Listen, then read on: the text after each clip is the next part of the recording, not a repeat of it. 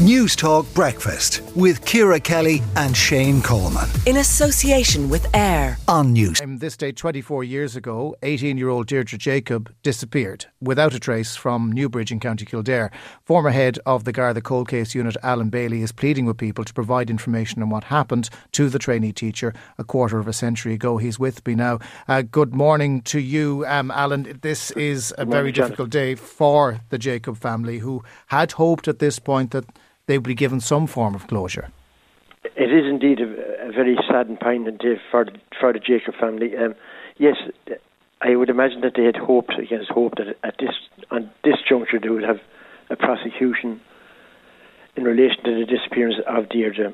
They've had a lot of false dawns and false hopes over the years, and time and time again their hopes have been dashed, and it must be very difficult for them. Very, very difficult for them.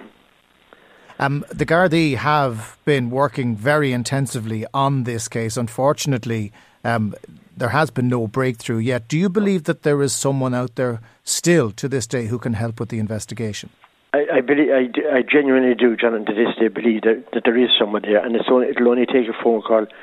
Uh, as an investigator that was 13 years involved in the investigation, I am, of course, disappointed with the recent direction from the DPP but at the same time, I appreciate that there is secure a conviction or a prosecution, let alone a conviction, based solely on an admission, was always going to be difficult.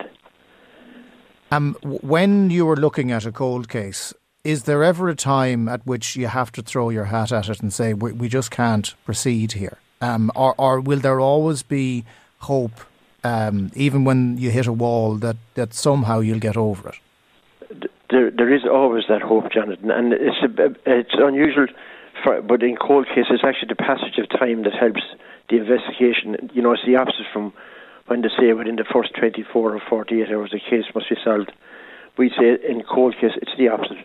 The longer it goes on, the more loyalties change, the more people begin to uh, decide for themselves that this is wrong. We should be telling the people who matter what really happened. And I've always felt as well, Jonathan, that there is no reason why Larry Murphy has always been put named forward as a person of interest.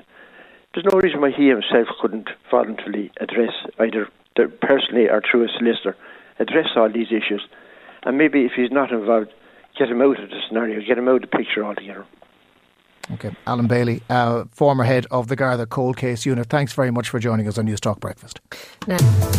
The Pat Kenny Show with Mater Private Network weekdays at 9 a.m. on News Talk.